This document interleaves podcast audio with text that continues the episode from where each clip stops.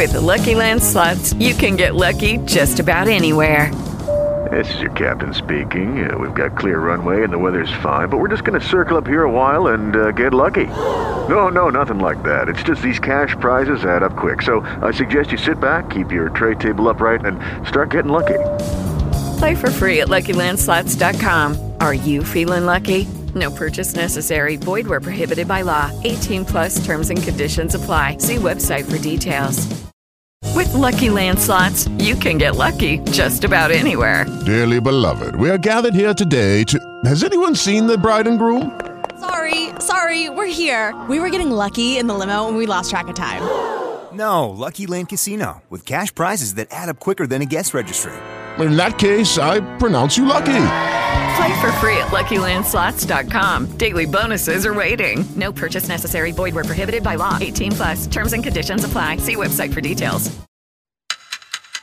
Hay noticias a toda hora en RCN Mundo. La defensa de Álvaro Córdoba, hermano de Piedad Córdoba, tiene 10 días para presentar un recurso de reposición luego de que el presidente Gustavo Petro firmara su extradición a Estados Unidos por narcotráfico. El embajador Armando Benedetti dijo que es necesario que Colombia le compre gas a Venezuela desde ya, antes de que se acaben las reservas en ese país. El presidente ejecutivo de la Asociación Colombiana de Petróleo y Gas, Francisco José Lloreda, calificó como absurda la propuesta del embajador Benedetti. No se entiende y va en contra del interés nacional, dijo. La Asociación Nacional de Empresas de Servicios Públicos dice que eliminar la CREG no resuelve los altos precios de la energía en el Caribe.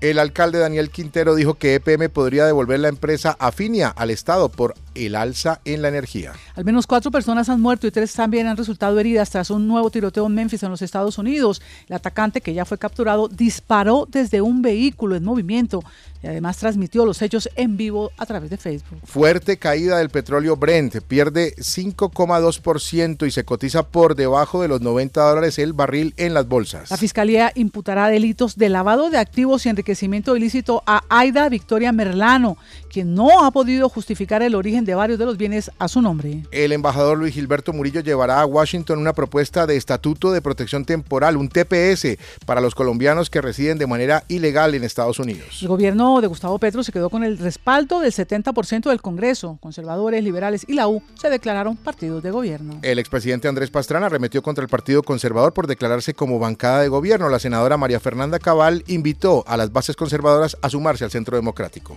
Hacienda dice que la decisión de los partidos de unirse al gobierno van a fortalecer el respaldo a la reforma tributaria. La procuradora Margarita Cabello cuestionó la reforma tributaria del gobierno en el punto de las pensiones, mientras que la OCDE destacó el texto propuesto en la reforma. El expresidente Iván Duque dijo en CNN que su gran frustración es no haber visto la caída de Nicolás Maduro. El proyecto de ley que recorta las vacaciones de los congresistas pasó su primer debate. El ministro de Defensa, Iván Velázquez, dijo que hacer un ofrecimiento de paz no significa ingenuidad y que hay delincuentes que pueden jugar a la paz para fortalecerse. El desarrollo de la humanidad retrocedió cinco años por el COVID y otras crisis, afirmó un informe de la ONU. El presidente Gustavo Petro recibió las cartas credenciales de cinco embajadores, entre ellos el de Venezuela. El coronel Benjamín Núñez, implicado en la masacre de tres jóvenes en Chochó, Sucre, se entregaría a la justicia esta semana, anunció su abogado. El fiscal general Francisco Barbosa reveló que tras la reunión con su homóloga peruana se proyectan ocho investigaciones estructurales por delitos relacionados con lavado de activos, narcotráfico y trata de personas. El Partido Comunes pide al gobierno iniciar diálogos regionales tras el asesinato de 34 firmantes de paz en Antioquia.